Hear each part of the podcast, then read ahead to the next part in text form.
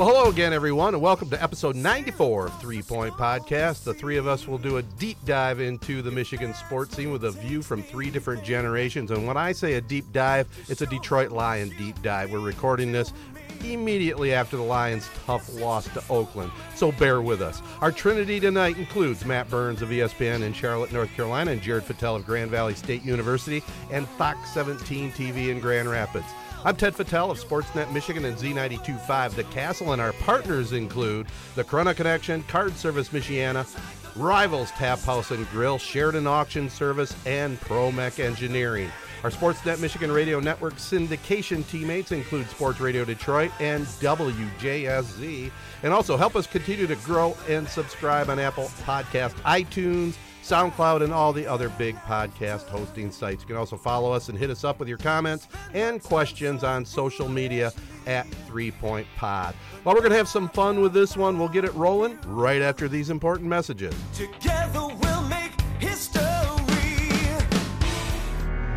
Rivals Tap House and Grill is the area's go to spot for the best in food and drink. Meet up with your friends and catch your favorite sporting events on over 20 high def flat screen TVs. and our 120 inch projection screen. Rivals can handle your large or small parties and is an awesome spot to put on your fundraising events. Weekly food and drink specials including gourmet burgers, wings, pizza, homemade soup, and salads. Rivals also stocks a large selection of craft and domestic brews. Rivals Tap House and Grill, the official gathering spot of Three Point Podcast, located on the corner of Shiawassee and M21 in Corunna.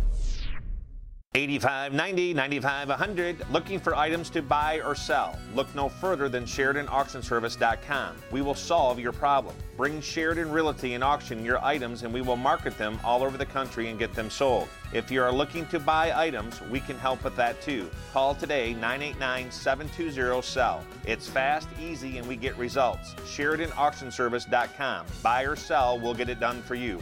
Call 989-720-sell You'll do better with Sheridan. All right, guys, before we talk about the Lions, let's get caught up a little bit on what we've had going on. Uh, I know there's it's been a busy weekend with college football and everything else going on, but I think the big news in this uh, this threesome is Jared getting a new ride. Tell us a little bit about that, Jared. Yeah, so I was surprised on Friday morning when my mom let me know. I woke up to this text that I was going to be receiving my grandpa's car, which for a lot of people, they probably would hear that and say, that sounds horrible. Like, what did you do wrong? And I would normally agree with that. It's not the it's not the shiniest car. It's not the sweetest car. It's like a 2005 Impala, I think, or something of that sort. But compared to the car I was driving, which was called by my coworkers a death trap, it was quite a uh, improvement. So I'm glad with the new ride. It, it's quite a whip. Yeah, uh, Gramps Gramps took care of things, you know. So you got uh, a it. It only has, I think, hundred thousand miles on it. Yeah. it. It runs perfect. New tires. What more could you ask for? Let me being a, you're a little bit you're kind of in the middle. Okay. Was the who do you think got the better end of this deal? A thousand dollars for that car. Oh, you you got a, you got a great deal. I was gonna say if, if he's like most people of that generation, you know, older generation, even even your generation, Ted, they take care of their cars pretty well. Yeah. Keep up on the oil changes, washing it, you know, all the general maintenance and stuff. So, yeah, even if it is a 2005, Oh yeah, it's a solid ride, and I'll I'll tell you another thing. You know, I think it kind of evens Jared and I up now because I think I remember a while back on one of our podcasts him accusing me of ripping off my dad on a riding lawnmower. So you got the better deal Well, now on the, on the four-wheel you? ride. Did, well, the problem with that is whenever you go over to Gramps' house, it seemed like every other day the, the yard was way too long. And it's just funny how you ended up having this this riding lawnmower that he somehow didn't need anymore. But yet his yard was always a little bit uh, higher than it should be. Heck, I'm surprised you didn't get the car full of uh, the back seat full of groceries and food he wants to get rid of, donuts and stuff. He does do that. you know, for my weekend, uh, you'll love this too, Jared. I'm hanging out with uh, one of the granddaughters again. We had our first overnight with Harper, and uh, everything couldn't have gone any better. I'll tell you what, they are entertaining, but uh, boy, you got to be on your toes with these little toddlers running all over the place. That's for sure. They don't give you much rest till it's bedtime. they they don't give you much rest. But uh, you must have forgotten that from from when your kids were that age, apparently. a little bit, but I will have to say this: I had a I had to crack up a little bit watching my wife in operation. Uh, when when uh, one of my nephews, one of Jared's cousins, was uh, was a young kid, my wife took care of him. This is Casey, and I had flashbacks to how she talks to Harper and how she used to talk to Casey. I mean, she's a she's just a great grandparent and a and a, and a great babysitter, if you will. But uh, it, it's interesting when you see these things come flying back at you after many years, twenty years. So it, it was a lot of fun. I'm not gonna lie, I don't imagine you being very helpful when it comes to taking care of the granddaughter. Well, I guess the, we'll, we'll have to leave the jury out and ask my wife, but I thought I was very helpful. What is what's the, do you have any examples of things you did that helped? Oh yeah, sure. I you know I helped feed her at the kitchen table and played with her on the living room floor while my wife was doing other things. Uh, my wife was trying to get ready today, you know, to uh, to go uh, to church, and I was watching her before church. And uh, and what's cool is you know even though we're sort of long distance, we're even going to be longer distance as Amy and the family are moving out to uh, back to the Washington D.C. area around Thanksgiving time. So it's going to be a little tougher for us. But it's really neat when you know one year old grandkids really know who you are and and have no issues. You know, you, you would think sometimes a kid that age might get really whiny and want mom and dad on an overnight deal, but uh, she couldn't have been any better. I mean, it was just it was fun. It was a it was a blast, you know, and we're reliving our youth through the grandkids. It's funny how when you say that, it doesn't sound like it. You say it was a blast, but from the tone of your voice, it doesn't sound like it was a blast. no, It's, it's funny. He always says that from I know. the tone of your voice. I don't know. I'm picking up that you're a proud grandparent. I mean, the way I hear it is you have fun with your grandkids, and like you said, maybe one of the best parts about being a grandparent is you get to have all that fun. But then, yeah, you do get to give them back, you know, after a day or two or whatever. So, oh yeah, I, it sounds like to me you love being a grandparent. Oh, it's awesome. There's nothing better, you know, and I can't wait. In fact, I got a text today from uh, my daughter Jessica, and she wants us to do a little babysitting service uh, the Friday after Thanksgiving. So I, I think we're we're doing pretty good on it. You know, we're not overbearing as far as the babysitting, but we're getting just enough to where uh, you know, we're having some fun. So I love it. I think you I think you did this all wrong. You Oh. should have uh, the first once the first time you babysitted overnight or babysitted in general your granddaughters. It should have been a terrible experience where they they did not have a good time. You did not do a very good job because now that it's proven that hey they can go to you basically whenever they want to watch the kids and you have to say yes pretty much. You're in a bad spot now. Where Well- you're now basically the babysitter out on the weekends now. I never thought of that, but I guess you know you have something to look forward to because you're right in the prime of your life. You got stuff going on all the time. When you get to be my age, hell, there's nothing like it. I mean, it's it's something to do now for a change. you know what I mean? Yeah, Jeez. It's so sad my sound life is, Jared. What can I tell you? How about you, Matt? I- What you do you have anything good that's happened this last week? I know you've been busy. Anything good that's happened? Uh, well, you know, had to work. Had college football's in full swing. College basketball. Ran a 5K on Saturday morning, so that was cool. I did see that. Beat the time that I was hoping for, so that I was I was happy with that. But um, yeah, it was just college football and college basketball. It's just it's Busy. crazy right now. Our, our schedules at work. I bet Jared has a comment about your running. I- It's, it's almost because it's so expected that I don't want to say something.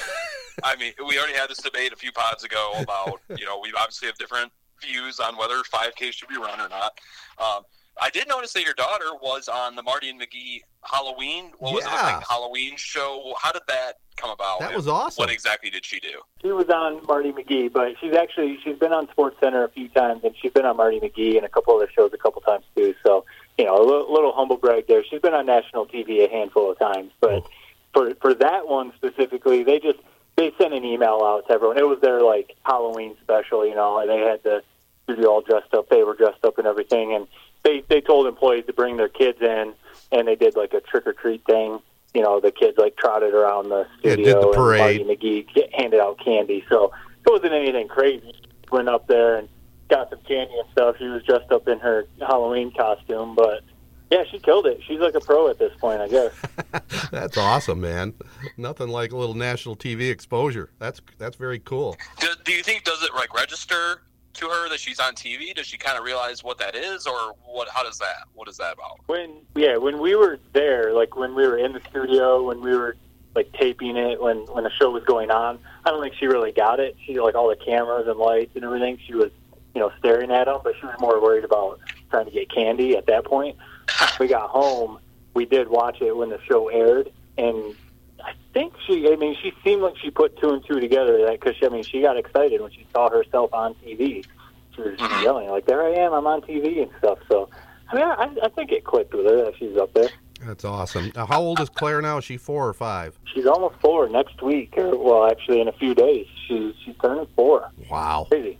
Time flies, man, but she's a little cutie for sure. Yeah, she's a handful.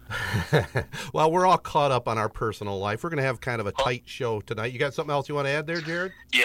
Uh, so as you guys as you guys remember last week uh, at the Michigan Notre Dame game, I was pelted with a towel, at, at which I said, "Sometimes I feel like my life is a hidden TV show." Well, another one of these, yet again, another thing happened this weekend. So I was at the Muskegon versus Marquette football game, Okay. and little do I know, I was there for about the whole first quarter shooting highlights for uh, my job. And I check on Twitter after the game, and there's a picture of PJ Fleck standing on the sidelines. Uh. And I was literally standing right next to him at the game, and I had no idea. He wasn't wearing Minnesota gear, he wasn't wearing anything. And it just made me feel like such an idiot. Because if there's one guy, like Tom Crean, that one kind of bummed me out. But if there was one guy who I'd have liked to have just, I don't know, shook his hand, I guess, it was PJ Fleck. And I just had it's like my awareness is zero. I had no idea he was standing right next to me that whole time. You were concentrating on the job. I think your employers would be happy. Literally right next to me. I can't overstate that. He was right next to me and you never knew it until after the game. after the game. Until I saw it on Twitter, a picture of him. Oh, my. Were you in the picture? Do you know? No, I but, but where that picture is taken, I might have to retweet it on my uh, and uh, we can get it on Three Point Pod Twitter feed. But I was I must have been standing right behind the guy that took the picture because it was right where I was, right on the sideline, right on Muskegon's side, and he was wearing I don't know, it's like Italian goose or it's the little the red the the logo is like a red goose. It's like super expensive coats. He is like decked out in all that gear. And it's just you wouldn't expect to see like PJ Fleck on the sideline. It's funny how I know exactly what he looks like. I would recognize him, but when you see him, it just doesn't click in your brain because you just don't think why would he be here? And it's just I don't. It was embarrassing to say the least. So what? So what was the backstory? Who was he there recruiting? Somebody from Muskegon, I would assume. Well, Muskegon. So listen to this stat line for Muskegon's quarterback Cam Martinez: 253 yards, seven touchdowns in the first half. He's an Ohio State commit. So a lot of people are thinking he's trying to flip him uh, from Ohio State to Minnesota. Wow. Uh, we'll see. Yeah, he's a stud. I guess so. Well, I know they've they've got I mean, Muskegon has a bunch of studs, so he might have been there looking at a few guys. absolutely. Yeah, yeah, probably. I mean, they're number 18th in the country right now. So Yeah, they got a hell of a program and uh, just amazing. In fact, one of our good buddies, Tony Annese, coached there for a number of years, won some state championships. Uh, that, that's that's a powerhouse program in state of Michigan high school football, without a doubt. It's kind of off the wall a little bit, but kind of along those lines. Jared, you mentioning Muskegon's 18th in the country. High school games now, teams will play. I think we talked about it at the beginning of the season. I had to do some high school games. It was like a team from New Jersey versus a team in California, and so like you know traveling across the country. I guess I kind of forget, or maybe I, I don't know, whatever. Just it, I don't know. I, I guess I forgot that the MHSAA has rules that teams in Michigan can't travel outside of the state to play. Right. Yeah, because you would think like that would be Muskegon would probably be one of the teams, you know, to put the talent on display and go play a team, even if it is just like Indiana or Ohio or something like that. That's crazy. I, I don't know. Ted, it's not, you're kind of you know immersed in the MHSAA world. Why? Why? What are the positives to having that rule in place? I honestly Or they can't don't. I, I don't know. You know, the storyline you always get from the MHSAA, they're just an organization to do what the schools want them to do. So apparently, there's been uh, probably polls put out there in the you know the 720 schools in the state of Michigan, and the majority of them don't want to allow that. I guess I I, I have no idea. The logic doesn't make a lot of sense to me either, and I don't think it's a, a, a steadfast rule. I think teams, you know, like Gladstone on the edge of the Upper Peninsula, I think they play Wisconsin schools, and I think teams in the southern part of Michigan.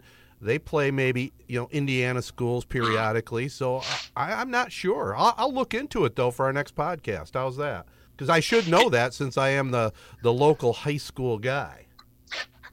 What? What was honestly, I, I just was thinking about this, watching this Muskegon, just absolute whooping of Marquette. Marquette had imagine on Selection Sunday, Marquette. They're so excited to hear their names called, and then you hear, "Oh, I got to travel nine hours to go play Muskegon, who's number 18th in the country."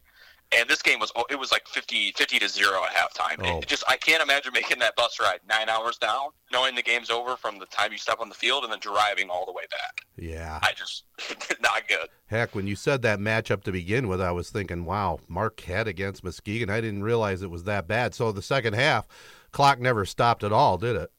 Like as, as somebody who was shooting highlights, I was there for probably ten minutes. Because Yeah, just you- touchdown, you're there touchdown, shooting touchdown. highlights. You're there to get three or four touchdowns. You had that in the first quarter. It sounds like. Yeah. No doubt. Well, that does catch us up on the weekend, and uh, you know, let's get into some Lion talk. Before we do, I just want to remind our listeners about the Corunna Connection. The CorunnaConnection.com knows it's great to be gold. Keep up to date on Cavalier Nation at CorunnaConnection.com, an advanced elevator company. They feature top expert field technicians for installation, troubleshooting, and repair of elevators.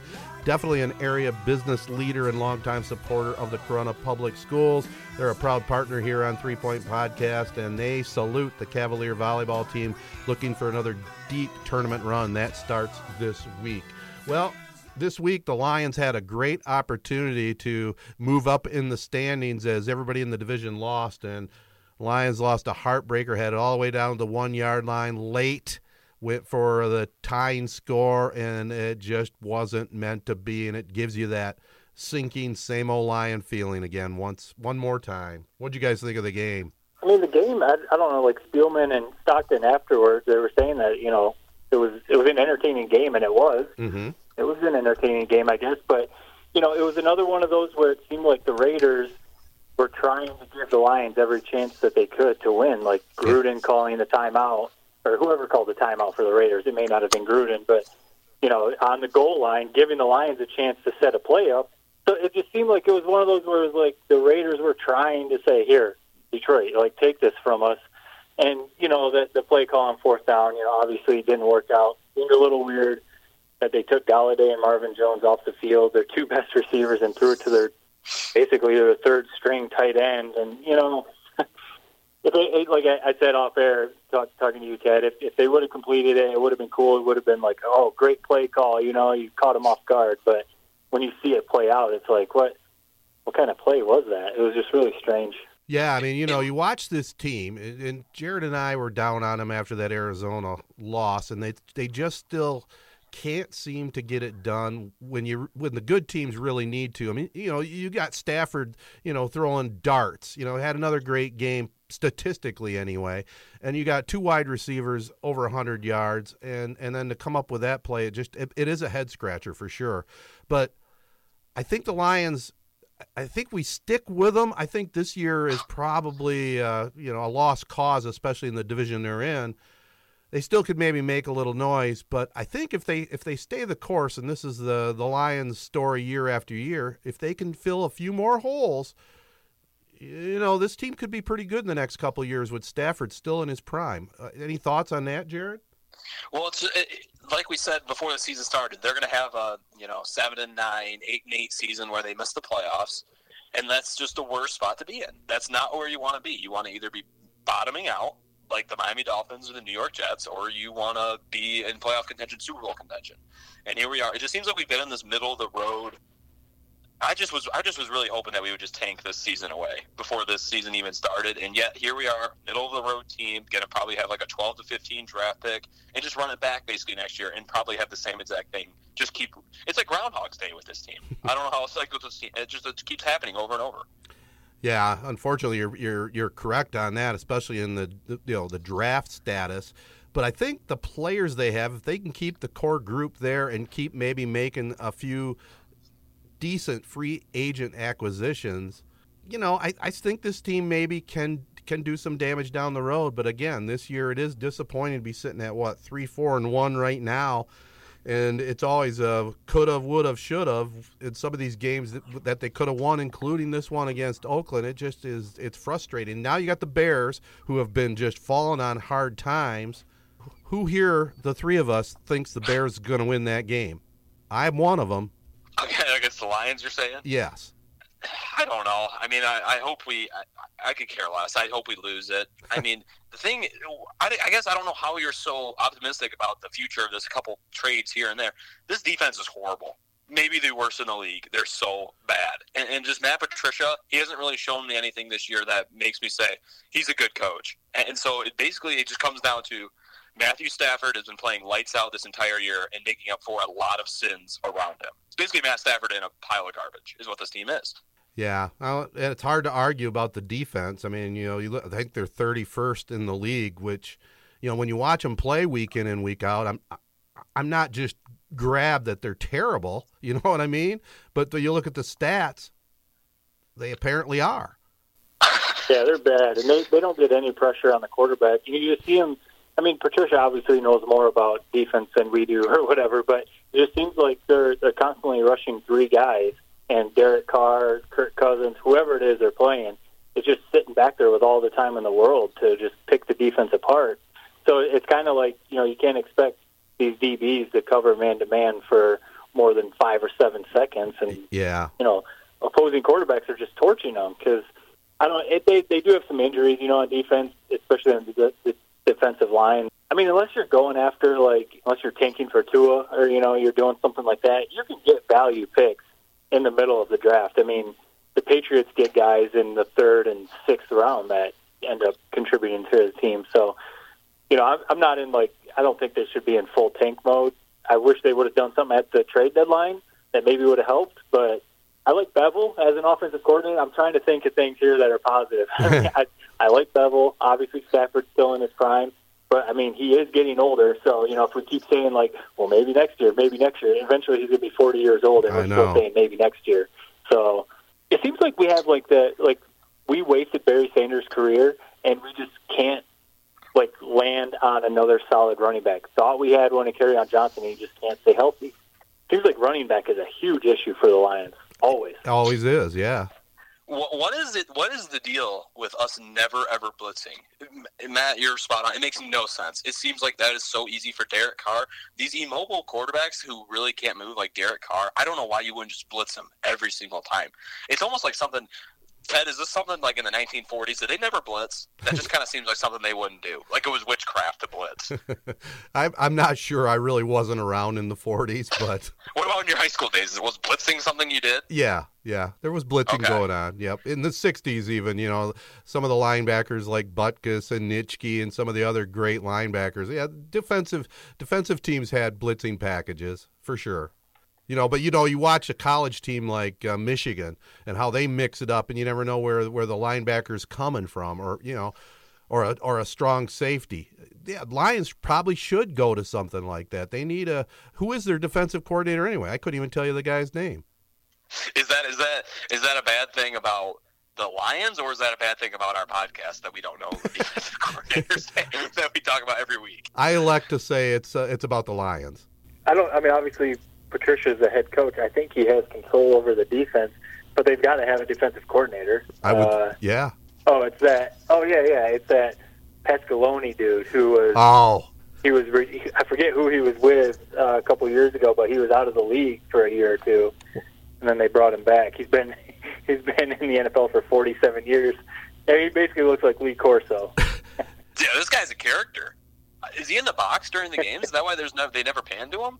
I don't know. This guy's been in the NFL that long. I thought he was. I thought he was the head coach at Syracuse at one time. Yeah, former head coach of Syracuse. yep. Okay. 47 year coaching veteran. Yeah. Wow. So I mean, he obviously he knows defense. You know, he, he knows the game. But I mean, yeah, I, especially with Patricia, you would think those two together they'd be able to come up with some schemes. But the defense is definitely disappointing, and they do. Uh, I think they spent money. You know, Li- Lions fans for a while have been saying, you know, you got to eventually pay some guys if you want to improve this team. You got to go out and pay some free agents. They did that this year. You know, with Trey Flowers and Justin Coleman. Coleman's been pretty good actually. The last couple of weeks, he's kind of dipped off a little bit. Flowers, He played pretty good today. yeah, he had a solid game, but otherwise, I mean, he's just kind of been all right. Yeah. So, you know, maybe I, we, we were we've been saying this with Michigan too a lot. Eventually, maybe you know the players do have to start stepping up. But when you're rushing three guys and there's five offensive linemen, that's kind of tough. Well, let's. You know, we're midway through the season. Is there any hope at all They can make a, a wild card. I mean, you kind of mentioned it. I think the toughest thing is the division. Yeah. You know, like you said, the Bears are starting to struggle a little bit, but I mean, the Packers and the Vikings are playing well, even though every team in the division did lose today. But they they've got to make up a lot of ground in, in the division, and who knows if they're going to do that. Yeah. Well, you the know, one thing that I've always I've always asked for from the Lions is just to stay in playoff contention until Thanksgiving Day. Give us an entertaining Thanksgiving Day game, which we would have this year against the Bears, and then if you want to lose every game after that, that's fine with me. but the Thanksgiving Day, that's our Super Bowl. it is. So, I, it, and it's, it's it's unfortunate. It's looking like it's just going to mean nothing between two horrible teams. It's going to be the, the game on Twitter between the Bears and the Lions, where all of like the national Twitter world is just shitting on how bad these two teams are, which is unfortunate. And once again, they'll be saying, "Why do the Lions always have to ru- ruin our dinner Yeah. on Thanksgiving?" Right? Yeah. Yep. yeah, at least at least usually the Lions play that early game. Yep. So if it's a if it's a you know you can kind of get over it quickly. Yeah, I, I was talking. I was texting a, a buddy, Dan Sargent. He's a, he's a Corunna Cavalier alum. Ted, you might remember him. Yeah, I remember him. He, he, yeah, he's a listener too. He he listens to the podcast, but he's a Bears guy. Huge, huge Bears fan. So we we text quite a bit, and he he's been telling me that how bad Trubisky has been. That the Bears need to start thinking about moving on, maybe even going to Chase Daniel, their backup. hmm And I'm just sitting here thinking, probably the recipe to turning his season around is playing the Lions Yeah. defense next week. Yeah, that's that, yeah. that'll be the cure. Hey, you know, you bring up another team in the league. You know, the Lions are struggling. They're about what we thought they would be, but biggest disappointment in the league. You think it's Cleveland? You know, what happened there? It kind of seems like now as they kind of seem like a millennial team. Uh huh. where guys like me and Matt would like him, and you would just absolutely hate Odell Beckham Jr. and Jarvis Landry and Baker Mayfield. Am I right in in saying that that No, you no. do not you despise this team? No, you you've known I've liked the I've liked the Browns, and I, I actually like Mayfield. And they, those other two guys, yeah, they're fine. I just don't understand why they're losing all the time. Is it coaching? Freddie Kitchens is, is is terrible. I mean, we complain a lot about Matt Patricia, but we're lucky that we don't. Freddie Kitchens makes Matt Patricia looks like look like Bill Belichick. He's horrible, and, and just Yeah, I- and I- the, So I'm definitely I'm definitely with you there, Jared. I think that he you know he came in last year and when he took over the team or the offense or whatever, that's when Baker Mayfield like started playing well. So that kind of got him the head coaching job this year.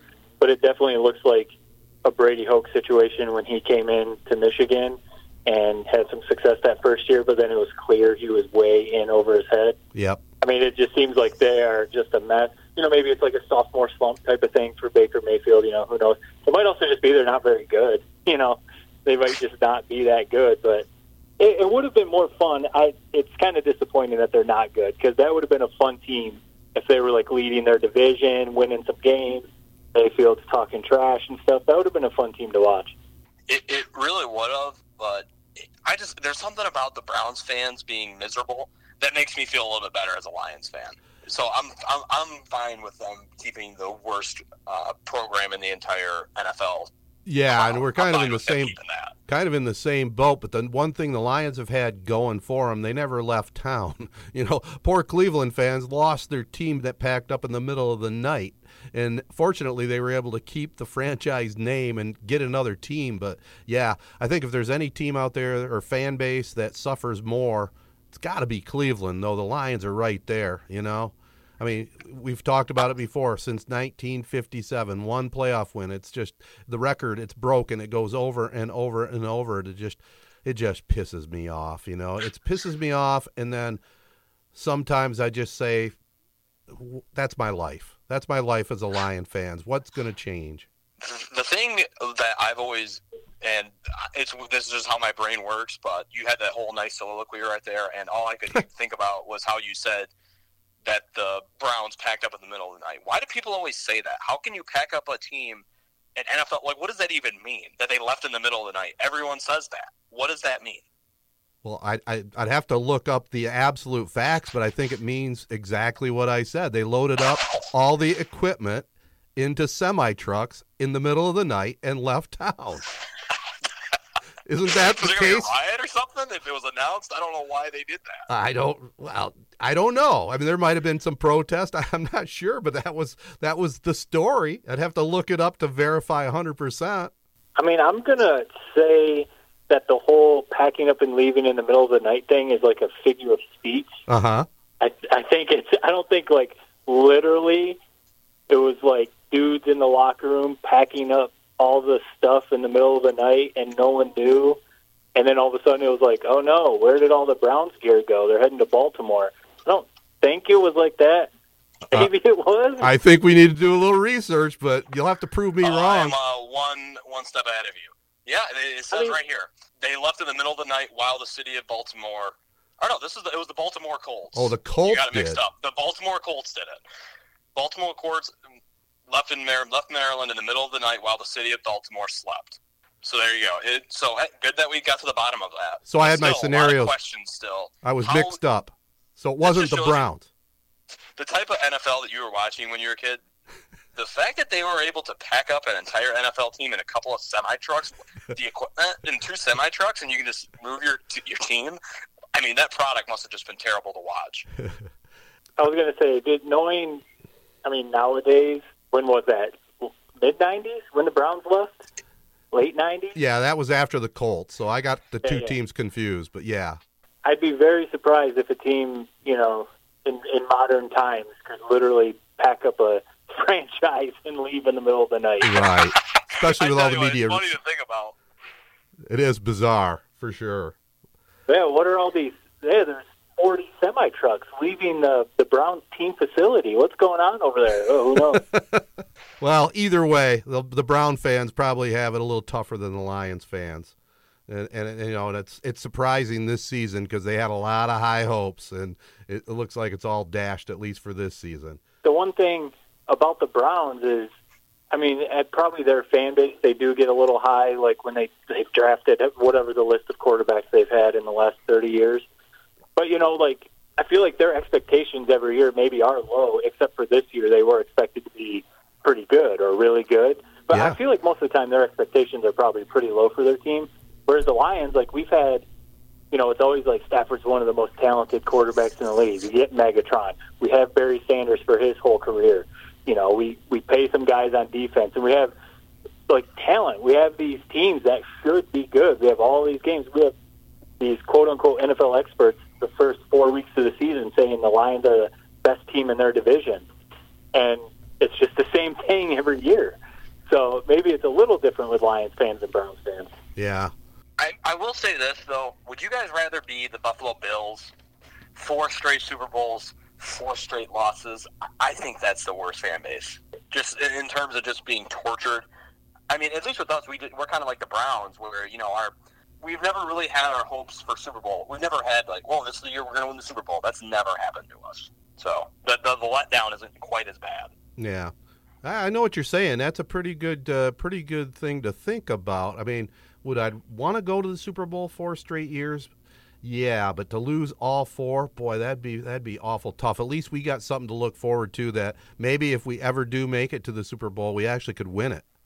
If, if I if I could promise to you guys that in, in our lifetime the Lions are going to make a Super Bowl, but they're going to lose in a Atlanta Falcons versus New England Patriots up twenty eight to three, and then the team that they're playing just comes all the way back and beats them, would you want that, or would you rather just nope, I'm good, I'm good with where we're at right now? Hmm, that's a good question, and I would it, Uh, it, it would have to be. I would say I'm good where we're at.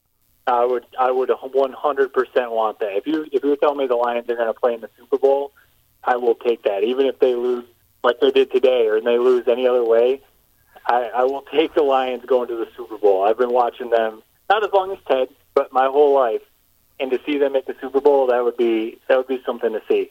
Yeah. Yeah, And according to the the thing is, it would it would it would break up a lot of families in Michigan because I think every single dad promises to their family that if the Lions ever make it to the Super Bowl, they're going to go. It's like the Angels in the outfield. Yeah, like I'll come adopt you if, if the Angels win the pennant.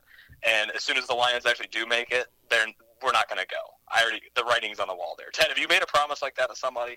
I made a promise here on Three Point Podcast. If they make it to the Super Bowl, I'm going to that city. Whether I go to the game, that remains to be seen. But I am going to party as a Detroit Lions fan and watch it in a bar. Exactly.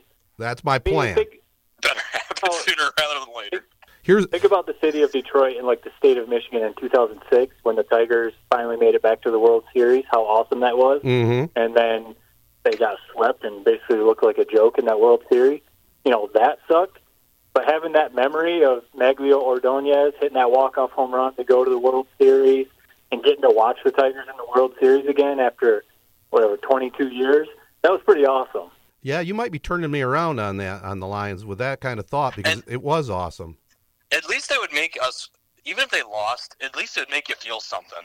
hmm This team, it's just, it's just, it's the same thing. You you kind of you kind of grow numb to it. Honestly, like when they lost the Raiders today, I didn't care. Right. You saw it coming. It, if they win, so what? You know they're going to probably blow the game against the Bears next week. So it just, it just they don't move the needle for me anymore, Right. which is sad to think about. Well, if they did make the Super Bowl, one thing's for sure, you would have two weeks of ecstasy, right? I mean, you'd have those two weeks leading up to that game where you'd be flying on cloud nine. And think think about the storylines. Yes. If it was the Lions in the Super Bowl for the first time, and you know everything you've talked about since '57 and all that, Mm-hmm. like it would be all about the Lions, no matter who they're playing. Yeah. Do you guys? And, and then yeah, do, you, they, they'd probably let us down, but you know do you guys actually believe in that uh, the Billy Goat curse? It's the 'Cause I- Bobby the Lane. this is- It's, or it's the Bobby Layne what's the curse. What's the Billy Goat? Oh, that's the Cubs one. The Bobby Layne curse. Because I tell you what, the, the way this season's been going, where it seems every time we lose, it's in heartbreaking fashion. I sometimes you just got to start believing in that sort of thing. I don't know. I think it's the What Ford curse. I think it's the Ford curse myself. It's definitely the Ford curse. Yeah, we need new ownership for sure. I think that's right where it starts and that's where it ends. You know, and uh, I have the Fords are all they're, fil- you know, great people. Apparently, you know, they've given a lot of people jobs, but man, they don't know how to run a football team, in my opinion. I mean, you've said since six, since '57, and what's the one constant since then? Almost, but I think Ford bought the team in '61. So right, almost that whole time. Yep. What if, if, if would you want Dan Gilbert, uh, Quicken Loans guy, big time Detroit presence? Actually toured his uh, business one time with the basketball with a Corunna High School basketball team.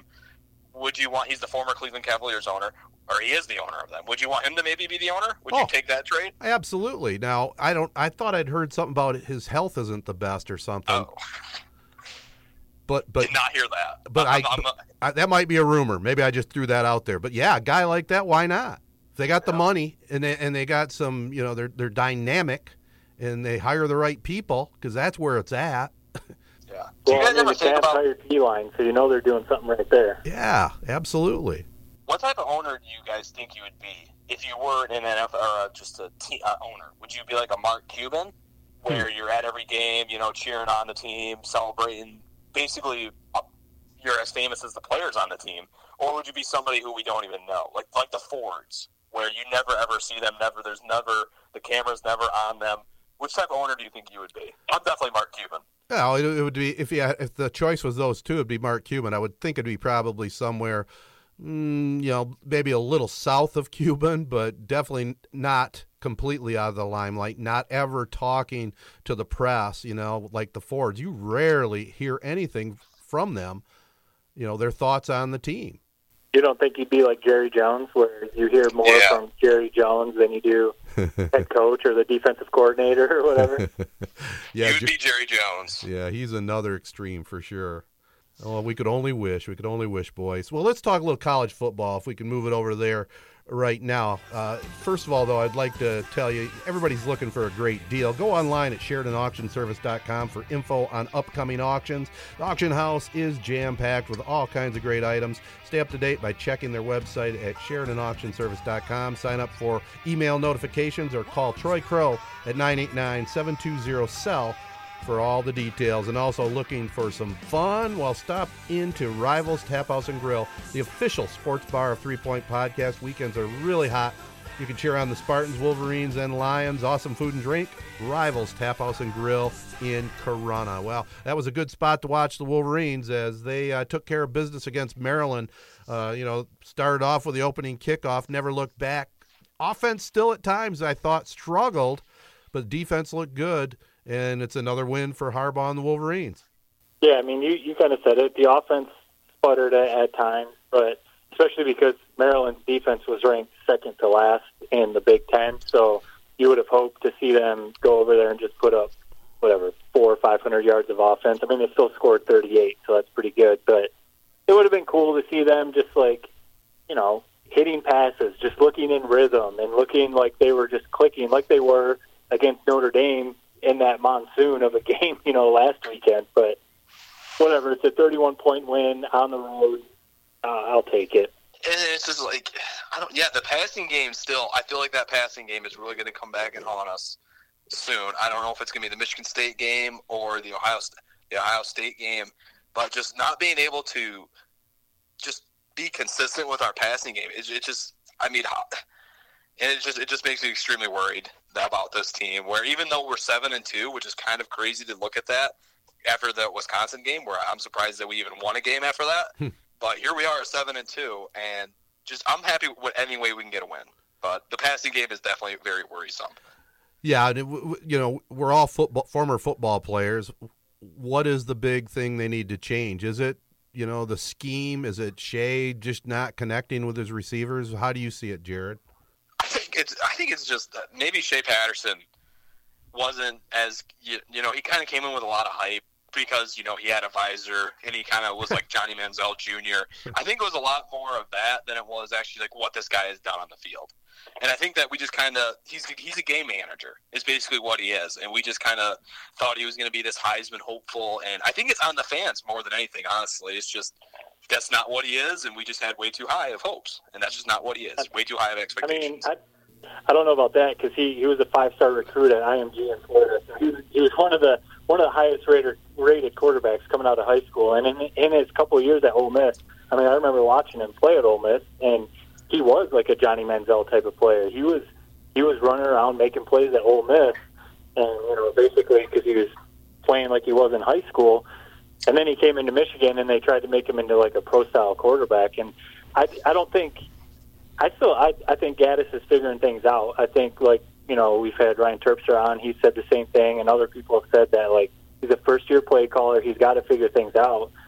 To me, I just feel like they just have to pass more. Like I just feel like you have to do it more. It seems like yeah, it's cool when you know the run game is working like it was against uh, Notre Dame, or you know a little bit like it was this weekend against Maryland. It's cool to see.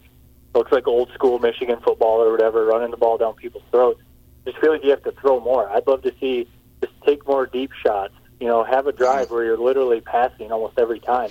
But you watch the Lions, and the Lions have adjusted their offense because they know Stafford is just like lights out this year, so they're passing a lot more. So why can't Michigan just try and pass more? And maybe that would open up the run a little bit. Well, you know, and I, that's a good point. I think Patterson does throw a good ball. I mean, he he can throw the ball. It's just it doesn't always click. I will say this: I have on good authority, uh, may have some inside in, info at Ann Arbor in Ann Arbor that Shea Patterson was at Rick's nightclub Saturday night after the Maryland game. So maybe his mind's elsewhere. I mean, I don't have it. I have no problem with a player going to going out and partying after a big victory, but I, someone could draw that conclusion. Maybe his his mind is elsewhere. maybe he's got a new girlfriend. Could be, or maybe his old girlfriend's there and he's stalking her. I don't think he has to worry about that.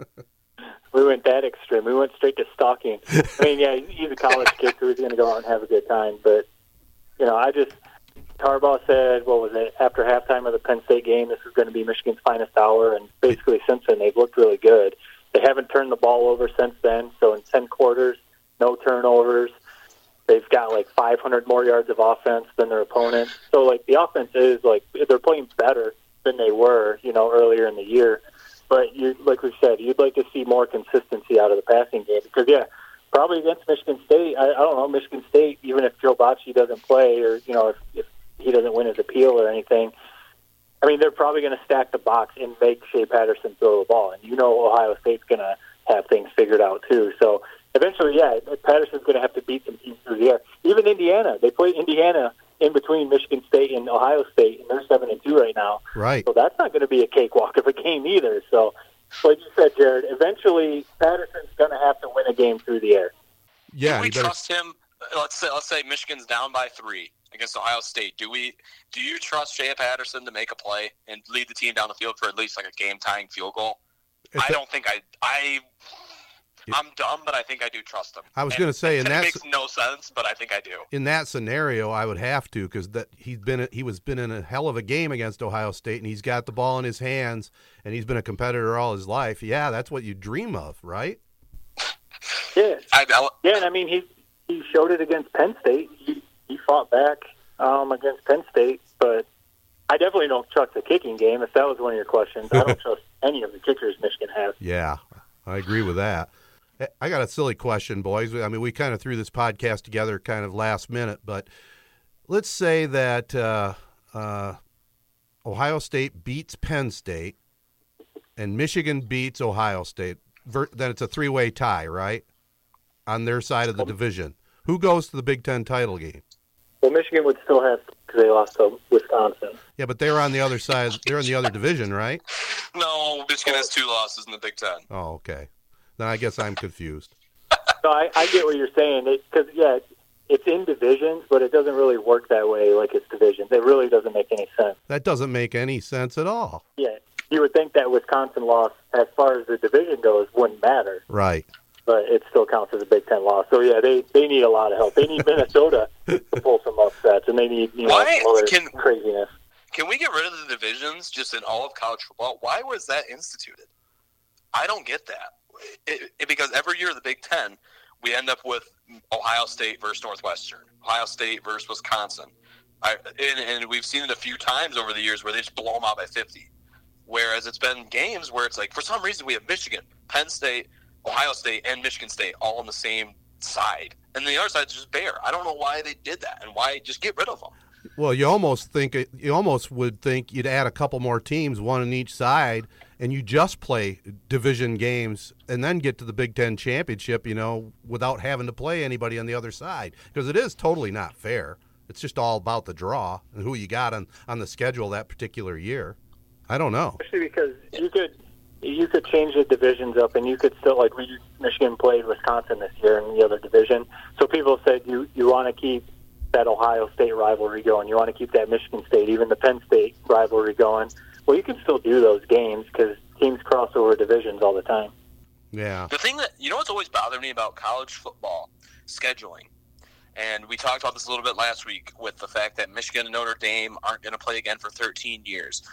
It, it, why isn't there more? Because you see it a lot in high school football in the past, where Corunna would always play a Owosso game one or something like that. Why isn't it every year? You see every year with Michigan Ohio State, last game of the year, everyone sets their clock to it. Michigan's going to play Ohio State, last game of the year. Why doesn't Michigan play Notre Dame every single week one and just dominate the headlines basically all off season going into that week one matchup? I, it just seems like a smart recruiting tool. I don't know why they don't do that. yeah, I'm with you on that. I mean, I'd love to see that. I mean, I don't know why they eliminated it. Yeah, and it's not I mean, necessarily I just think- the Michigan Notre, Notre Dame. It's just any teams in general. Like, just make it a, a fixture that this is gonna, this rivalry game or this big game is just going to be game one every single year. I just I don't know. The, people smarter than smarter than I have decided against that, but it just seems obvious to me. I mean, there's probably a lot of TV, you know, TV money and contracts involved. But yeah, since since Ohio State has always scheduled the last game of the year, it seems like you could do something like that. But yeah, who knows? It, it's the ads making those decisions too, I guess. Yeah. Well, I'll tell you, in that Michigan game, this was the other thing that was kind of cool against Maryland. It got a lot of publicity on social media. Was that opening kickoff and the uh, the overhead camera shot? That was pretty neat, wasn't it? Yeah, they. I, I- I wish they would use that. I mean, you can't use it for every play, but there was a game. I think it was on NBC, one of the Sunday night games Yeah. earlier this year, that the cameras all went down because there was like bad weather or something, and that was like the only camera they had. I think for like a whole quarter, and it was pretty cool to watch a game from that like spider camera for for a whole quarter or whatever, because that is definitely a cool angle. I've always thought that that whoever gets to control that Skycam, I like to just imagine he has like a PS4 controller, just moving it up and down, and it just seems like that would be the most fun job to have in all of like sports media, just being able to control one of those for a game. Well, okay, Matt, is that how it works? I would envision that's probably how the camera works. Yeah, that one is basically a yeah, basically a joystick, and it's one person just controlling that and fo- follow the ball. Basically, is what you're told. So, Yeah. And I, you know, I agree with you, Matt. I think they should they should use it for replays at least a lot more. Yeah. It'd be cool to see. That's a good angle. Also in college football, boys. I mean, I I've, I saw the stories that there's a lot of talk all of a sudden about Urban Meyer maybe going to Notre Dame and Kelly out and James Franklin going to USC. Is this just uh, clickbait or is there some truth to this? I mean, I would think at this point it's probably clickbait because James Franklin is, I mean, he's in national championship contention this year with Penn State, so I'm sure he's not worried at all about what he's doing next year as far as, you know, maybe going to USC or whatever. But I, it sure seems like because Notre Dame struggled to beat uh, Virginia Tech this last weekend, it just seems like things are kind of iffy or whatever you want to say at Notre Dame. Urban Meyer always said that Notre Dame was one place he really wanted to coach. It seems like something something might be happening there where they might be able to either buy out Kelly and bring in Meyer or something like that. But I, that that'd be wild if, if Urban Meyer went to Notre Dame. That might be that might turn that program around. Well, first of all, thank God we don't play them for 13 years. That's all I can Right. say. Isn't it crazy how just the storylines? It's funny when it's not Jim Harbaugh that this happens to, where after the Georgia game, Notre Dame went into Georgia and just played just a gutsy game, and just everyone was ta- like kind of praising Notre Dame. It's funny how in a few weeks after that, just because Michigan blows them out, everything changes. Yeah. I mean, they just were in the college football playoff last year. It's insane to me how first off how spoiled Notre Dame would be if they did end up firing him. Which I, I guess if no, if Urban Myers like left a message and said, "I want to come here," you got to fire Brian Kelly. you just have to.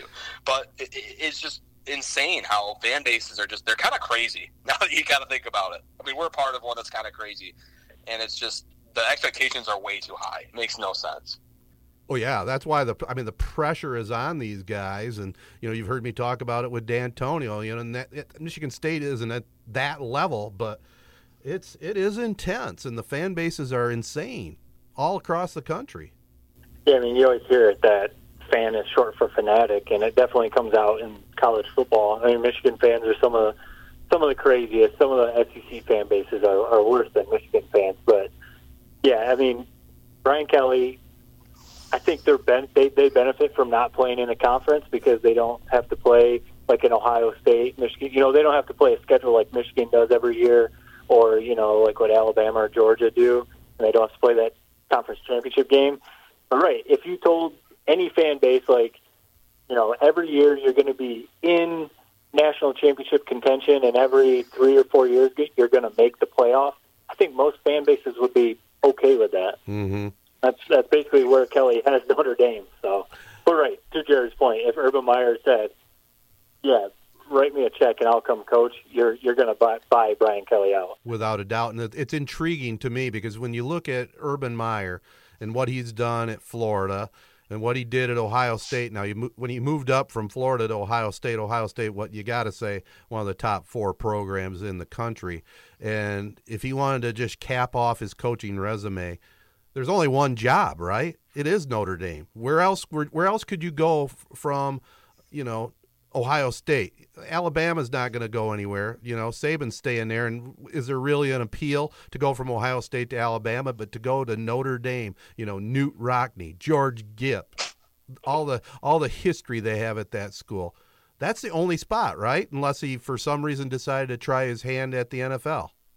Or if somebody just paid him an absurd amount of money, which I mean, just Yeah, I forgot about that.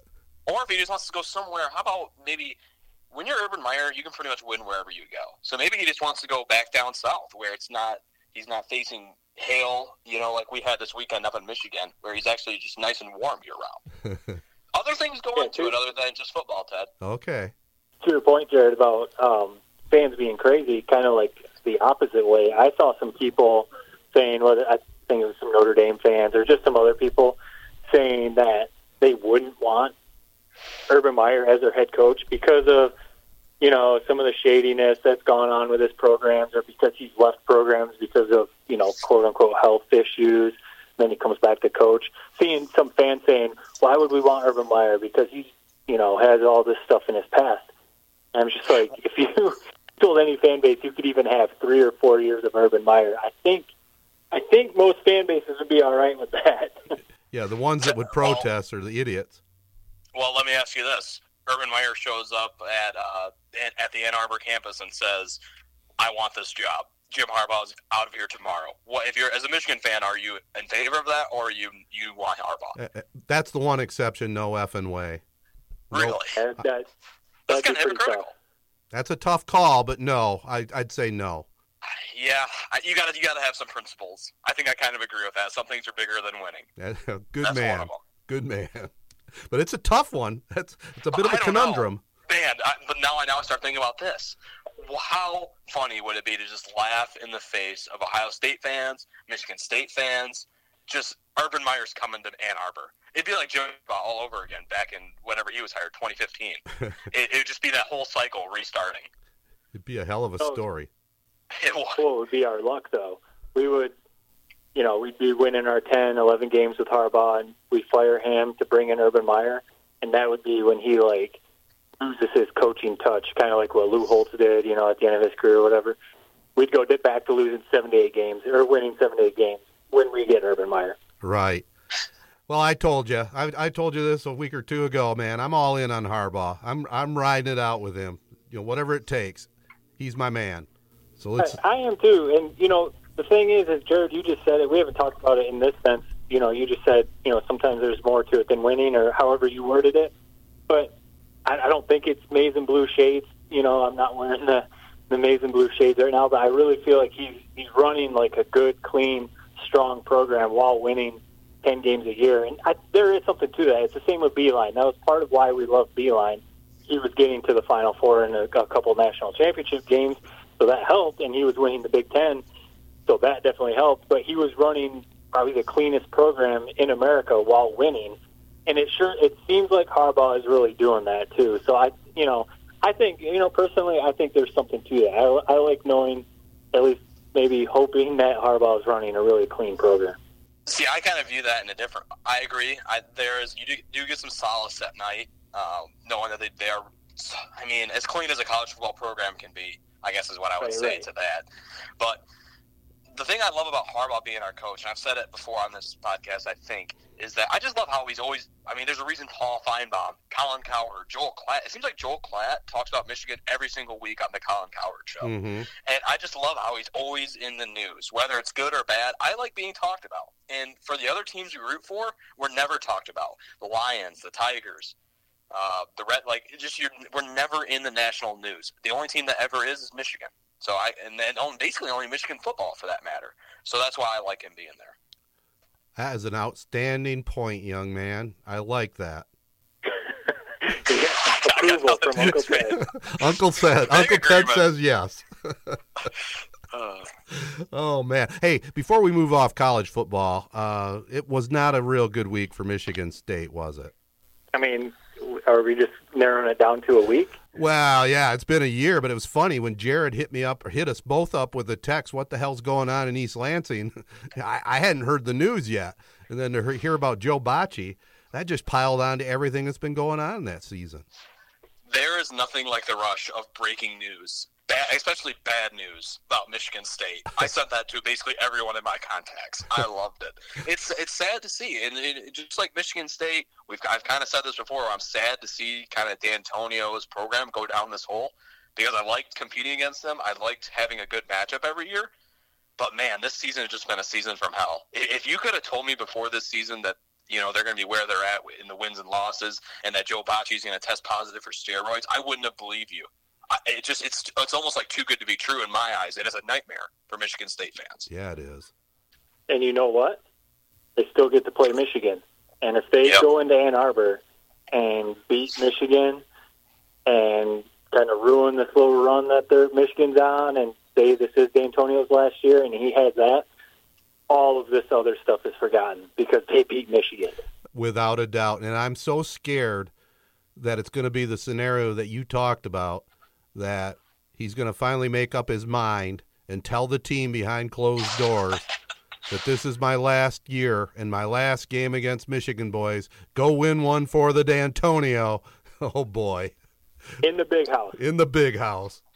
You don't think that Is could there- happen? I think there's a great chance that could happen. Of course, I will say of this, though, it if can you- happen. I mean, you, Jared, this isn't like trying to take a shot at you for being young, but I mean, Ted, you remember the some of those games in the '90s that Michigan was clearly the better team, and Michigan State still went out there and won, or at least kept it close. Yeah. I mean, you you can never write off Michigan State in that game. Uh, now, Michigan might end up winning by 24 or 30 or something like that, but Michigan State's not going to lay down. Oh, they're going to come out to play without a It- it- doubt. I liked how you said not to like because you're young. That Ted's probably listening to that like what young like you know, I don't know I didn't word that the right way, but he's he's he's he's thinking it's preposterous to be getting made fun of for being young. But is there any part of you guys that thinks that maybe Bachie this is kind of a messed up uh, drug testing where he wasn't actually you know taking PEDs where because I mean Michigan State is planning to appeal it. So I don't I mean do you think that there's any truth to maybe he didn't do anything wrong? Well, I didn't hear him. I mean, I, my gut feel is the way he reacted, and it didn't sound like he just adamantly came out and said, "There's no way." You know, he didn't take a real hard stance. I, I got a feeling that he's done for the year. Yeah, I mean, I think it's kind of like, you know, doing their due diligence and appealing it. Let's, Mhm. let's see if we can win an appeal. But yeah, like you said, Ted, he didn't come out right away. No way, I didn't do this. You know, there was nothing like that. He actually like issued an apology for putting his team and Yes. everything like that through it. So Now, if I'd whether it was if they won it. whether it was steroids or something else, you know, I mean, I haven't even heard the story that oh, I didn't know that was in the supplement I was taking, or you know, usually the story you get, right? So, but I mean, it, it just it, when it rains, it pours, and Yeah. it's just uh just a killer for state. And they, like you said, Matt, I mean, it could all turn around if they figure out a way to win in Ann Arbor. Yep. Do you get do you guys have like a problem with players taking steroids? Let's say that it wasn't illegal. Would you have a problem with it? Because I honestly don't think I would. It's their life, you know. If it's their way to the NFL, I've got no problem with it. The technology and doctors, like I feel like there's enough out there where it can be done smartly. I do think that I, football is one sport that I don't necessarily have a problem with it. Not as much of a fan of it, and just because I mean it's already a violent sport, and if you're these dudes are already bigger and faster than Dick Butkus and those guys that Ted was talking about earlier. and if you're taking steroids and you're you're going to start going and cracking heads, all hopped up on juice, I mean you you can do some like permanent damage, and you can really injure some people. So football is the one sport that I'm not really a big fan of it. Baseball, though, like you said, Jared, it's your body. I mean, it's it's entertainment. If you would think about when McGwire and Sosa were going through that home run chase, that was the best baseball was in probably a 100 years or whatever. So, yeah, if you, if you want to damage your body and do that stuff and hit the ball 500 feet, I'm I'm fine with that. Yeah, I mean it's it's tough for me morally to to go for it, but I, I I tend to agree that if you're an adult and you're making a living at something and there's something that can enhance your performance, I guess why not, right? I mean, I think there are worse things out there. I mean, I, I you know, and I know we have listeners that are big time MMA fans. I've talked about it before, and I'm just maybe I'm just an old codger, but I just cannot believe that it, that sport is legal. I mean, it's it's like humans cockfighting. You know what I mean? I mean, it's, it's just, and I know human beings can make their own decisions on things, but just to see how violent that sport is, it just blows my mind. Yeah, I mean, we haven't really had, we haven't really been able to see what the long term effects of, you know, we haven't had like a Muhammad Ali story Right. where you can see how just constant blows to the head have kind of, you know, obviously kind of, what did he end up having? What was the disease Well, he ended had up having? Parkinson's, but Muhammad Ali wasn't the only one. They used to call it punch drunk. I mean, there were so many professional boxers that, like Leon Spinks and some of these other guys, that they, they had their head hit so much that their older days, Joe Frazier is another one. You know, you couldn't even hardly understand them when they talked. I will say this, and this just shows you that maybe I've learned a thing or two at college. What's what, so? Let's say this: What if steroids were just used if a player got injured and they wanted to come back from injury uh, faster, similar like to kind of like a Tommy John surgery. Mhm. So back when the first Tommy John surgery was done, that's basically it was this whole new surgery. It was crazy at the time, and then it just and now everyone does it. Why not? It, what if we look back on steroids as the same sort of thing, where this is clearly like the best way to become healthy faster? Like, why not do it? I don't know. If that word did that, did that make any sense whatsoever? No, no, it, do, um, it does make sense. I guess the only drawback is how do you control it? Because you also know if you if you abuse steroids, it's just going to make you a maniac, a, a Hulk, right? I mean, for injury for for repairing injuries, it, it's been proven that it does work. Yeah, I mean that's Andy Pettitte when he got busted. That's basically what he said. He was one that actually came out and said, you know, right away said, yeah, he did.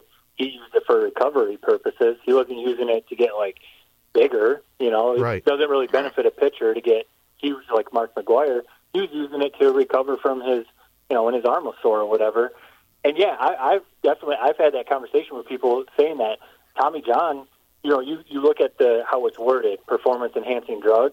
I mean, a Tommy John surgery is basically a performance enhancer.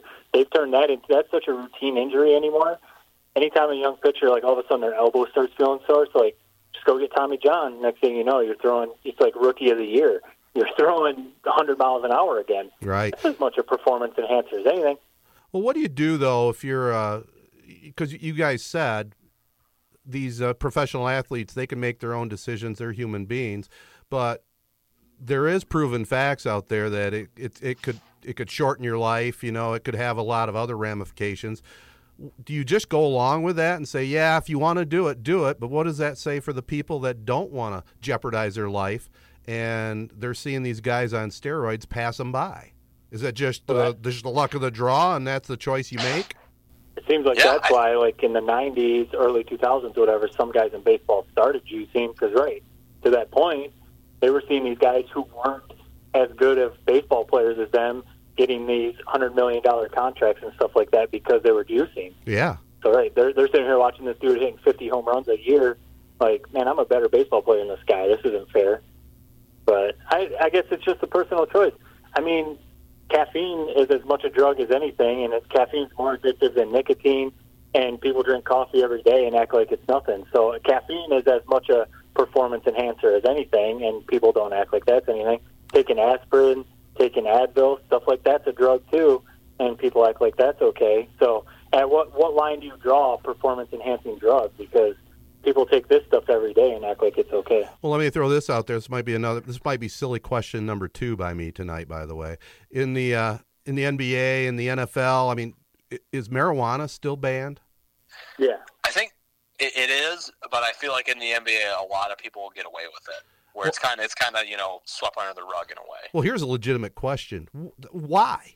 Why would you ban Of marijuana? Of course, you bring it around this way. Of course, but I mean, the question is why? I mean, I mean, Calvin Johnson flat out came out and said he smoked weed after every game. It helped him So relax he- and recover. So is it even banned? Like That's what you I'm hear saying. A story like that, how could he do it after every game and never get popped? Well, apparently, he never got tested. Well, that, that's when because like Josh Gordon has gotten popped basically his whole career, and it's just it's random drug testing. So right, uh, apparently Calvin Johnson was, was never randomly drug tested after he was smoking, but he said he smoked after every game. So you know who knows? Yeah. Well, you guys know I came from the the weed generation there in the Yeah, 70s. you're kind of our expert. Does it stay in the system for? Doesn't it stay in the system for about 30 days after you do it? Well, yeah, there are ways I guess you can get around it, but the but here's my core question.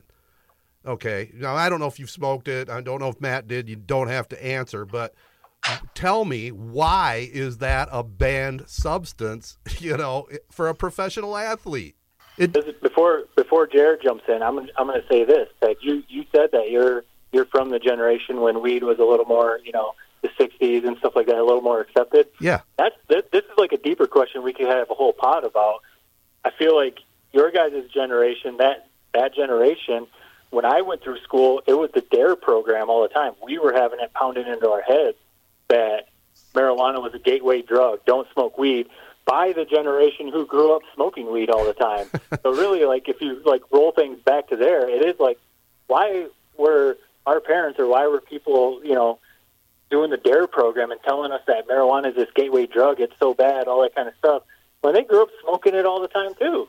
Well, that's a great we- question. That is a great question, and definitely we should we should dig deep into that in a future pod. I will just say this: uh, the the Dare program, and and uh, you know maybe not preaching it to high school kids because it's really no different than alcohol, but when you're an- a grown ass grown ass adult, you should be able to smoke marijuana any damn time you want.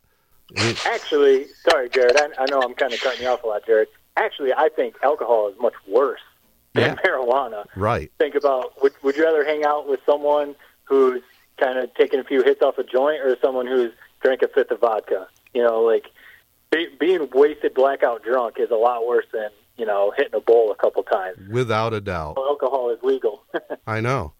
Yeah, I mean, T- Ted, you're kind of the expert in the area, so I'll just kind of like defer to you. If, I'll, I'll, whatever way you stand, that's the way I'll go. You're going to well. go my I- I- route? All right. Well, I'll- here's Yeah, how I'll I feel. If I'm an NFL player and my body is just racked with pain, if I want to go home after the game and chill out and smoke a bowl, what is wrong with that? You know? Well, I guess what's wrong with taking steroids after the game for the same exact issue, just to be, just to have your body feel better? Yeah, I'm not. I'm not really arguing that. I guess the, the I think though steroids has a lot longer term effect than marijuana. I mean, if you're smoking weed, you know, yeah, is it going to affect your lungs long term? I'm sure it is.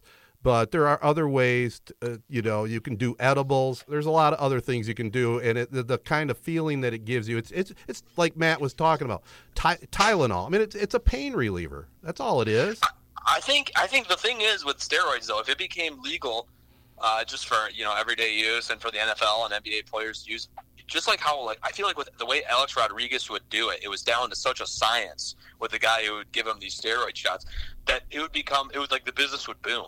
And every team would have these specific steroid, you know, doctors who are just they know exactly how to do it. They know what's overdoing it, exactly how much to give a person for recovery and just for other. I feel like it would it would be safe. I don't. That's just my opinion.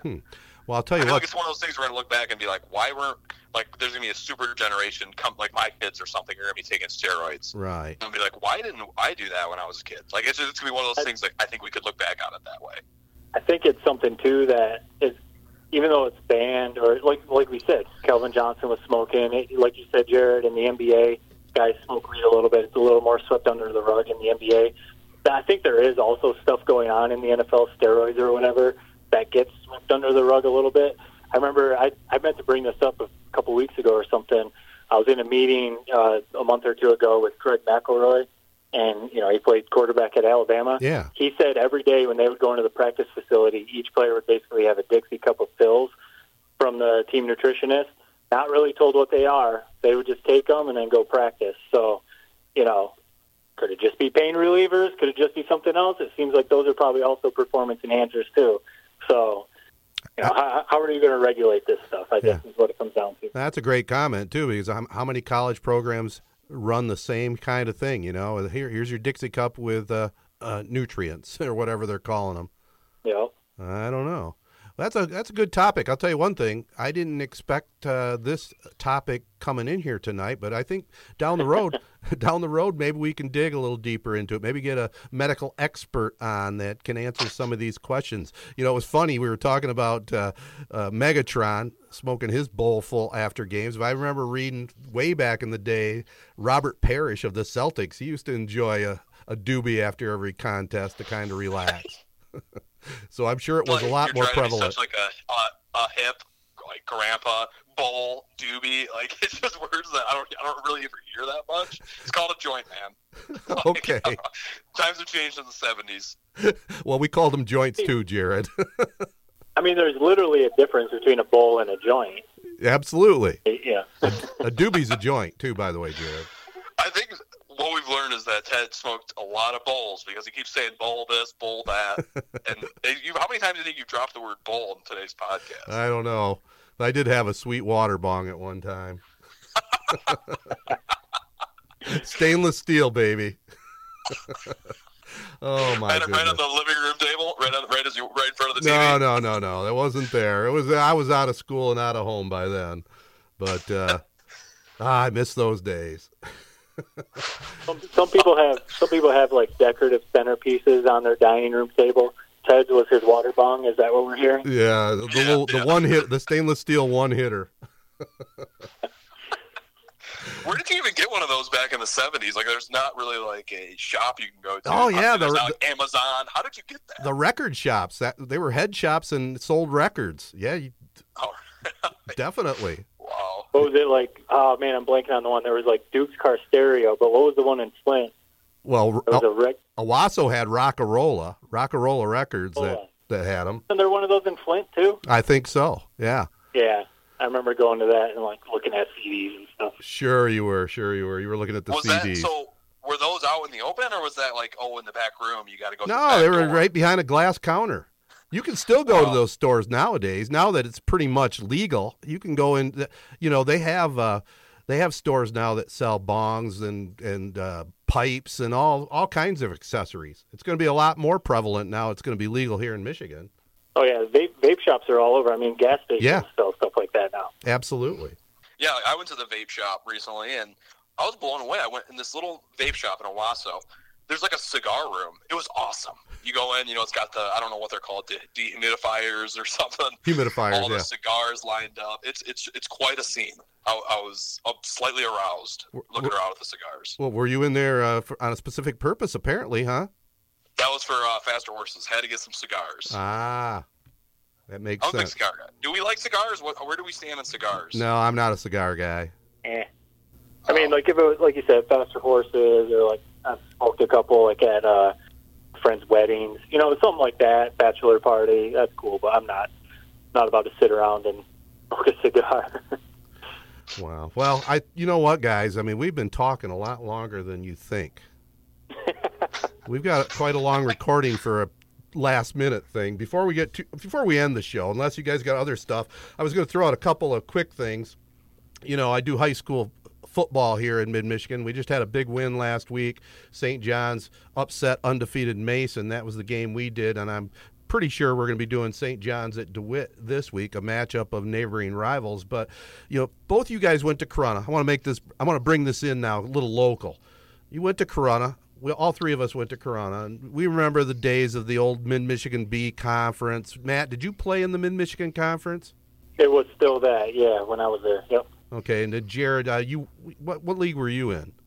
Uh, the GAC, Okay, the GAC. Genesee Athletic Conference. Well, you yeah. know, I grew up in many years since 1950 until I don't know the 80s or 90s. There was the Mid Michigan B Conference, and it always had you know the three core schools were Corunna, Chesaning, and Ovid Elsie. And uh, you know, I miss those days. And you know, they went out and they started their own league here this last year, the Mid Michigan Activities Conference, which includes Durand, you know, Mount Morris, Byron, New Lothrop, Montrose, Ovid and Chesaning. And then they also have Lakeville. Now, Lakeville has, I, I have never seen a high school that's a Class B school have such a horrendous football program as they have this year. They they haven't scored a point. They've been outscored every game you know, 40 to 50 points to nothing. They forfeited a couple games because they felt they were going to have injuries. You just don't see that in Class B school. But Otisville, Lakeville, I just don't feel fits that conference. And I really feel, and I've been on a little, little, uh, you know, soapbox on this, that I'd love to see Corunna somehow find their way into that league. Wouldn't it be cool to see them playing Durand and, you know, New Lothrop in football now, how good they are, and Ovid Elsie and Chesaning again? Yeah, I know Corunna's a lot bigger than most of those schools, Not- but don't they just fit in? really. Well, The, I looked it up. Corunna has 612 students, and New Lothrop's the smallest school, 307. That's, yes. So this is the way I. This is, and I've actually talked about this a lot with other Corunna football fans. The conference that should be in our area should be Corunna, Owosso, Chesaning, New Lothrop only for football. Um, Ovid Elsie. Uh, who, and whom else am I missing in like the Shiawassee County area? Brand. Durand. Yeah, Durand. Like those six schools should be in a conference. That should be a conference. And, and and it sounds like that's a lot like what the old MMB was. It's just I don't know why why is that so hard to put together? Who's keeping that from happening? I oh, I'm not sure. And and again, I kind of can go along with what you came up with, but I'm I still want Corunna to play Owosso in non-conference because I don't know if the schools I don't I don't know if those other schools in that league would go along with your scenario, especially New Lothrop in football and just football. I, I don't see them doing that. But I, th- what I laid out is if you just eliminated Lakeville out of that league and throw Corunna in there, you got a great eight-team league. Corunna could still play Owosso in week one, which we all feel, I think, that's when they should play them, right? And a non-conference game. Yeah, I mean, kind of like uh, Notre Dame not joining the Big Ten, but still getting to play Michigan State and Michigan and stuff like that. Yeah. I think that'd be cool. And you know, the, obviously, I've been away from Mid Michigan for a little bit, but from my days growing up in Corunna and then playing, I think it's cool to have those close town kind of deep rivalries because that makes people want to go to those games. You've got aunts, uncles, grandparents who played in those games, you know, friends and everything who played in those Corunna Durand games or Corunna versus Chesaning or whatever. And that's what makes those games cool. When you start adding these new conferences where, you know, you don't even know who these schools are, you have no history, you know, it takes a little bit of the luster away.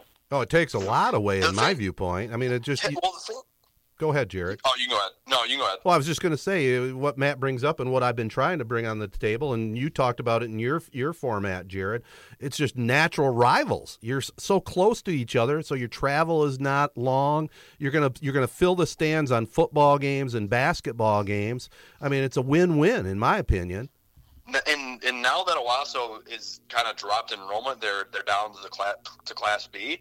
It just makes sense to have, you know, I, I would love to see an Owosso versus Chesaning game. You know, it's just something you never really see an Owosso over at LC Corunna. Like, just I, everyone in the, who in the Shiawassee County area would be against, you know, even if it's only a five-team conference with, with Corunna, Durand. Like I said, if you can get rid of New Lothrop, I don't. I guess I can agree with they probably wouldn't do just football. But just with those five teams, okay, then so what? You play four out of conference games. What I, those five games should be every single year with those five schools. I don't disagree. I mean, you could put Montrose in that mix because they're right on the edge of Shiawassee County.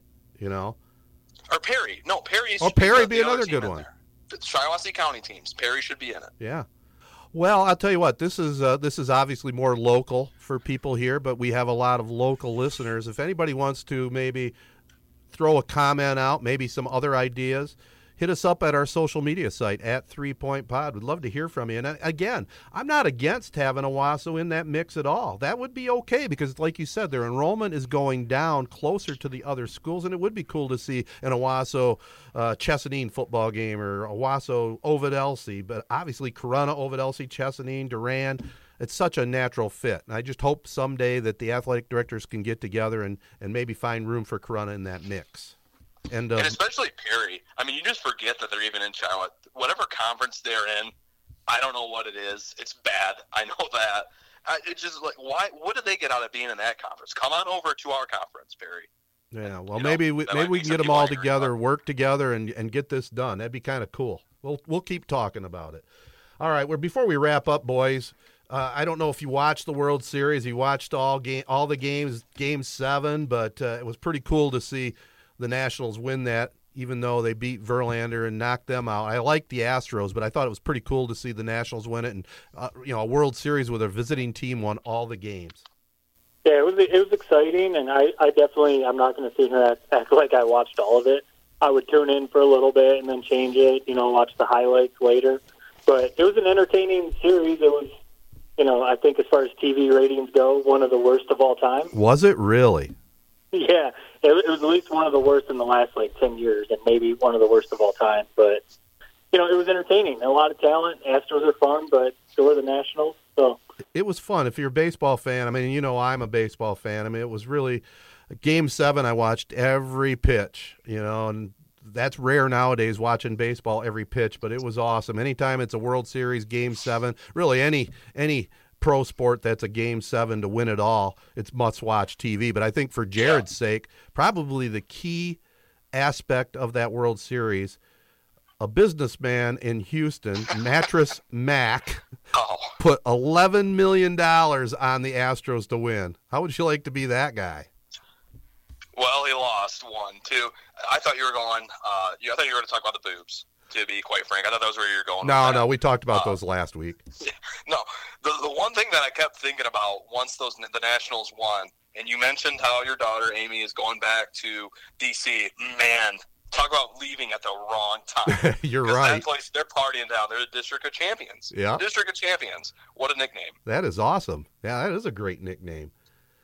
Oh well, they got it done. And how about how would you like to be Bryce Harper? You know, I know that was a storyline too. You leave the team, you know, and you moved somewhere else, and then finally that team wins the first World Series ever. Pretty amazing. Karma bit him in the ass. Karma bit him in the ass, but he, he's doing all right. Yeah, he's doing a little Bit okay. money. And, and one final thing, guys. I know we won't talk a lot about the NBA, but uh, the Warriors were having problems to begin with, but then Steph Curry goes down with a broken wrist. We're going to see what some of the backups can do there, huh? Backups including Jordan Poole and Glenn Robinson the third, Yeah. the former Wolverines, and then Draymond Green like tore some ligaments in one of his fingers, so he's out for a couple weeks or something. So Wow. yeah, the last basically like six or eight games for the Warriors, Durant, Klay Thompson, you know Durant leaves, Steph Curry, they've they've kind of fallen apart a little bit. Now you guys are more of the NBA uh, NBA experts than I am, especially this time of the year. What's the biggest storyline right now? Uh, as I we mean, honestly, it might be that. okay, Yeah. I mean, I the think Warriors because- were expected, you know, maybe to dip off a little bit because Klay Thompson, you know, is hurt, but just completely falling apart like this, that that might be the biggest storyline. It, it really is because uh, for me, it's from what I remember from the NBA, they've basically been the last six years, you know, just the Warriors dynasty. Everything's about Steph Curry and you know Ayesha Curry and his baby coming to the post game presser. And I know that you're not supposed to root for injuries, but it's just it's like it's just human nature. I don't know when you see because I'm such a LeBron fan that finally seeing that dynasty just collapse and crumble just kind of made me happy. And, and, and I felt guilty being happy, but I, that's just what I was. Full disclosure, him being injured, I'm happy about it. yeah, and talk about and collapse. That's the perfect word because uh, you know they're not going to do any damage. They're not going to make the playoffs, and uh, but we'll see if they reload again next year if they're healthy. So stay tuned. I mean, yeah, that's that's the thing. I mean, as long as it was it was Curry's non-shooting hand, so I mean he should be okay. Klay Thompson tore ACL, so you don't know how he's going to come back. So like once they all get healthy, they're still going to have a lot of talent. Yeah. I don't I don't think like the dynasty is over. Maybe just for this year. All right. Well, Pistons though, the Pistons are looking solid. Ah, yeah. My main man.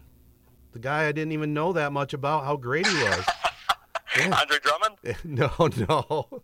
The guard, Derrick Rose. Derrick D Rose. Oh, well, he's hurt. Well, Andre Drummond's been the real story. Well, I Drummond's think he's been played well. He Player has. for 150 points and 125 rebounds. The first one, the fastest to do that since like Kareem Abdul-Jabbar. Yeah. Something like that. As a stat I saw. He's co- playing incredible. It's a contract year, right? My right? hopes are up. Contract year?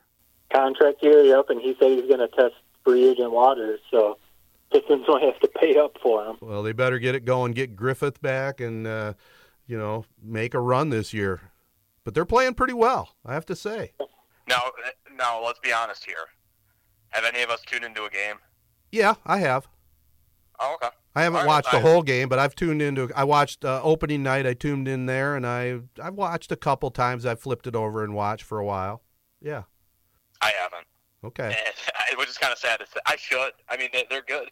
For Yeah. once, they're actually winning games. You know, they're giving us. I mean, for them to beat the Brooklyn Nets without a with Derrick Rose, Reggie Jackson, and I don't even know who the third string point guard, but he was out as well. Yeah. To beat them without a point guard when you have Kyrie Irving on the other side of the ball, like just take some guts. I mean. We, when we, we bash on the Lions and we watch the Lions time and time again, maybe it's time to start watching the Pistons some more. I think it is. You better watch now because it could change later in the yes, season. that's true. Very true. So enjoy it right now. Actually, I'm thinking about maybe going to a Piston game here in the near future. Like I like the arena down there, you know, and uh, I would it'd be kind of fun to go watch a Piston game to just see what it's all about at, at Little Caesars. I haven't been to a game there yet. Yeah, and you can you could catch a T-shirt being thrown by the owner of the team. There you go. Everybody out there, follow us, send your comments to us on Twitter, Instagram, and Facebook at Three Point Pod. Subscribe, rate us on all the big podcasting sites, including Apple Podcasts, SoundCloud, and all the others. Support our Three Point Podcast partners Advanced Elevator, Sheridan Realty and Auction, uh, Rivals Tap House and Grill, The Corunna Connection, Card Service Michiana, and ProMech Engineering. Also, be sure to check out our network friends, Z925 The Castle and Sports Radio Detroit. This has been a Sportsnet Radio network production recorded at the WJSZ studios in Owosso, Michigan. Thanks again for listening to and supporting Three Point Podcast. Been every kind of loss that you can't find, but I got one thing right. Been the kind of guy girls mamas don't like. Running with the wrong crowd on the wrong nights. Cause I've been wrong about a million times, but I got one thing right. You.